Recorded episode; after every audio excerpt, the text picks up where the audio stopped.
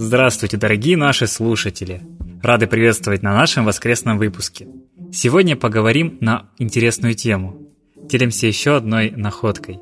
Речь пойдет об английском короле Артуре. Король Артур – герой сказок и легенда, родоначальник западноевропейского рыцарства – ну, кто его не знает. И что неожиданно, король Артур – русский князь, который прибыл в Англию с дружиной по соглашению с римским императором Марком Аврелием. Именно это сенсационное заявление сделал британский историк Ховард Рид, в ходе своих исследований в Великобритании, Франции и России Рид пришел к выводу, что король Артур – представитель племени, которое обитало в сарматских степях Южной России. Племена славились высокими и белокурыми всадниками и вышли в начале II века к Дунаю и встретились с римскими легионерами. Ховард Рид работал в архивах Петербургского Эрмитажа и обнаружил многочисленную символику из захоронений на территории России, которая совпадала с образцами на знаменах, под которыми сражались воины короля Артура. Сам Артур по национальности сармат, представитель народа, который населял современную Россию и Украину. Английский историк Говард Рейд всерьез утверждает, что король Артур русский, точнее рус, который бежал из римского плена и волей судеб стал вождем бритов. Версия любопытная. Само имя короля Артур, по мнению специалистов, происходит от имени сарматского солнечного божества Артурон, что означает «огонь солнца». Есть и другие убедительные доводы. Весомое основание полагать, что прототипом рыцарей круглого стола, как и средневековых рыцарей, послужили сарматские катафрактарии, от древнегреческого слова «покрытый броней», так называли тяжелую кавалерию в античную эпоху. Считается, что катафрактарии на столетия вперед опередили рыцарское вооружение и тактику конного боя того времени. Судите сами, вот как описывали боевую мощь катафрактариев античные историки. Все они сидели на своих лошадях, как статуи. К конечностям были подогнаны доспехи, которые точно соответствовали формам человеческого тела. Они покрывали руку от запястья до локтя, а оттуда до плеча, в то время как пластинчатая броня защищала плечи, спину и грудь. Голова и лицо были покрыты шлемом с металлической маской, которые делают их носителя выглядящим, как статуя, потому что даже бедра и ноги и самые кончики ног покрыты доспехом. Он соединен с панцирем прекрасным кольчужным плетением плетением, наподобие ткани, так, что ни одна часть тела не остается видимой и не покрытой, потому что это плетеное покрытие защищает руки и является таким гибким, что носители его могут даже сгибать пальцы.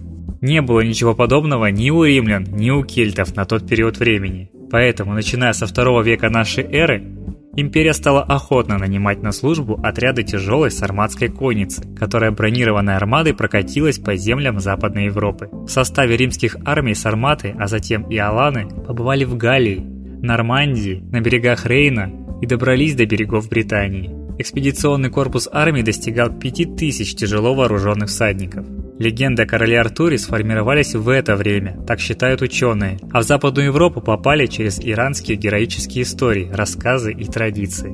Иранские мотивы прослеживаются в артуровском цикле рассказов и легенд. К ним относится сюжет с чашей Грааля, которую искали рыцари круглого стола. Считается, что культ Святого Грааля сложился в средневековой Британии и относится к христианским традициям, но, как выясняется, культ священной и одновременно магической чаши небесного происхождения – типичная иранская идея, которая корнями уходит еще в арийское время. В рыцарских романах говорится, что будущий король сумел доказать право владычества над Британией после того, как дважды вытащил из-под камня, который лежал под алтарем, волшебный меч Экскалибур, а меч вложил туда колдун Мерлин. Между тем, для древних иранцев меч, воткнутый в землю, гору хвороста или камень обозначал бога войны и победы. Царь же в представлении иранцев считался живым воплощением бога, поэтому сарматы верили, что священный меч способен взять в руки только человек, в жилах которого течет царская кровь. К сожалению, до сих пор тиражируются устаревшие представления о скифах и родственных им народностях сарматах, как о варварах, диких кочевников, лишенных хоть какой-нибудь материальной, так и духовной культуры. Вспомните многие исторические произведения, романы и кинокартины. А между тем это не так. Скифы и их наследники-сарматы обладали развитой материальной и духовной культурой, следы влияния которой обнаруживаются в культуре большинства современных народов Европы и в особенности русской. И последнее. Популярная теория, утверждающая, что русы – это сарматы – Роксоланы или светлые аланы, или русх-асы, светлые асы. А значит, предположение англичанина Рейда, возможно, не так уж и далеко от истины. Интересно, не правда ли? А что вы думаете на этот счет? Нам всегда интересно узнать ваше мнение. может быть, вы владеете еще какой-то подтверждающей или опровергающей вышесказанной информацией. Был ли король Артур русских кровей? Пишите свое мнение прямо под постом под этим выпуском в наших сообществах ВКонтакте и в Одноклассниках, а также отмечайте понравившиеся вам комментарии. И по традиции у нас в эфире прозвучит песня о наших предках. Исполняет Светлана Лада Русь.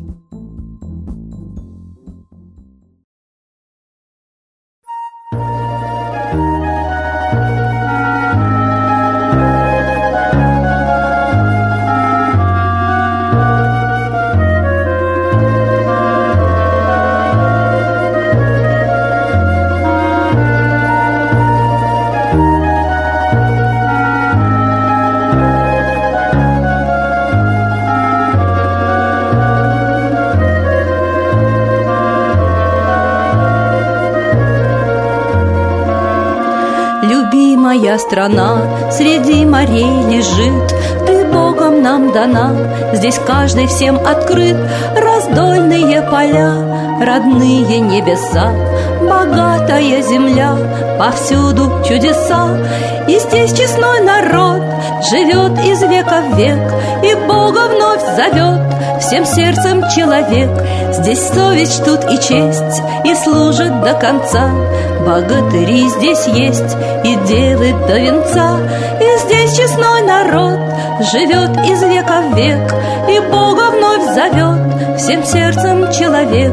Здесь совесть, тут и честь, и служит до конца.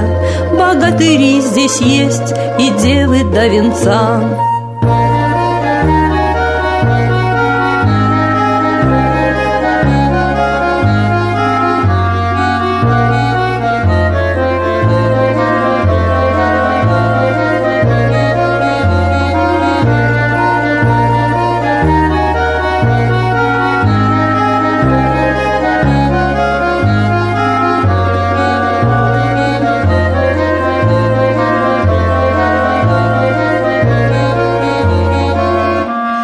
где же та страна, вы спросите людей, Кому она дана, среди каких морей Не видно солнца вам, закрыли тучи свет Жизнь с горем пополам, и больше силы нет Так вспомните богов, сияющих в сердцах.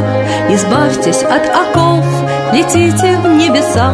Вас души предков ждут, поклонимся векам.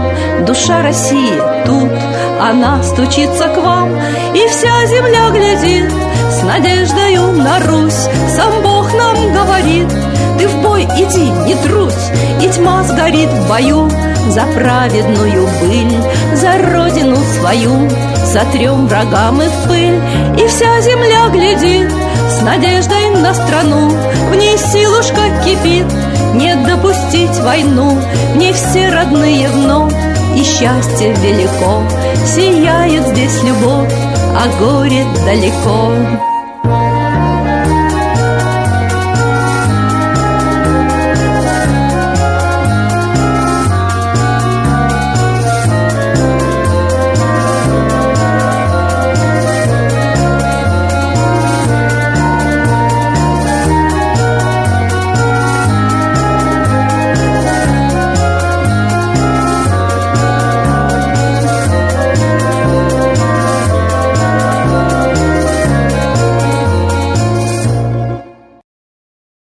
Спасибо Светлане Ладе Русь, а теперь торжественный момент. Единая молитва за мир. Солнце, Митра, Ра, Майтрея, над землей погибель реет, О России молим мы, чтоб избавились от тьмы. Снова выборов обман, на страну навел дурман. Помоги убрать нечистых, заговорщиков речистых, Добрых, смелых нам собрать. Помоги святую рать, дай правителя народу, Чтоб с ним вышли на свободу. Вся Россия смотрит в небо, Духа просит, а не хлеба, Войск небесных легион, Ждем, чтоб воссиял закон. Солнце, дай планете мир, Сатаны, закончи пир, Выбор ложный отмени, Лица власти замени, Дай правителя народу, Что в стране он дал свободу. Возродить хочу я Русь, за судьбу страны возьмусь.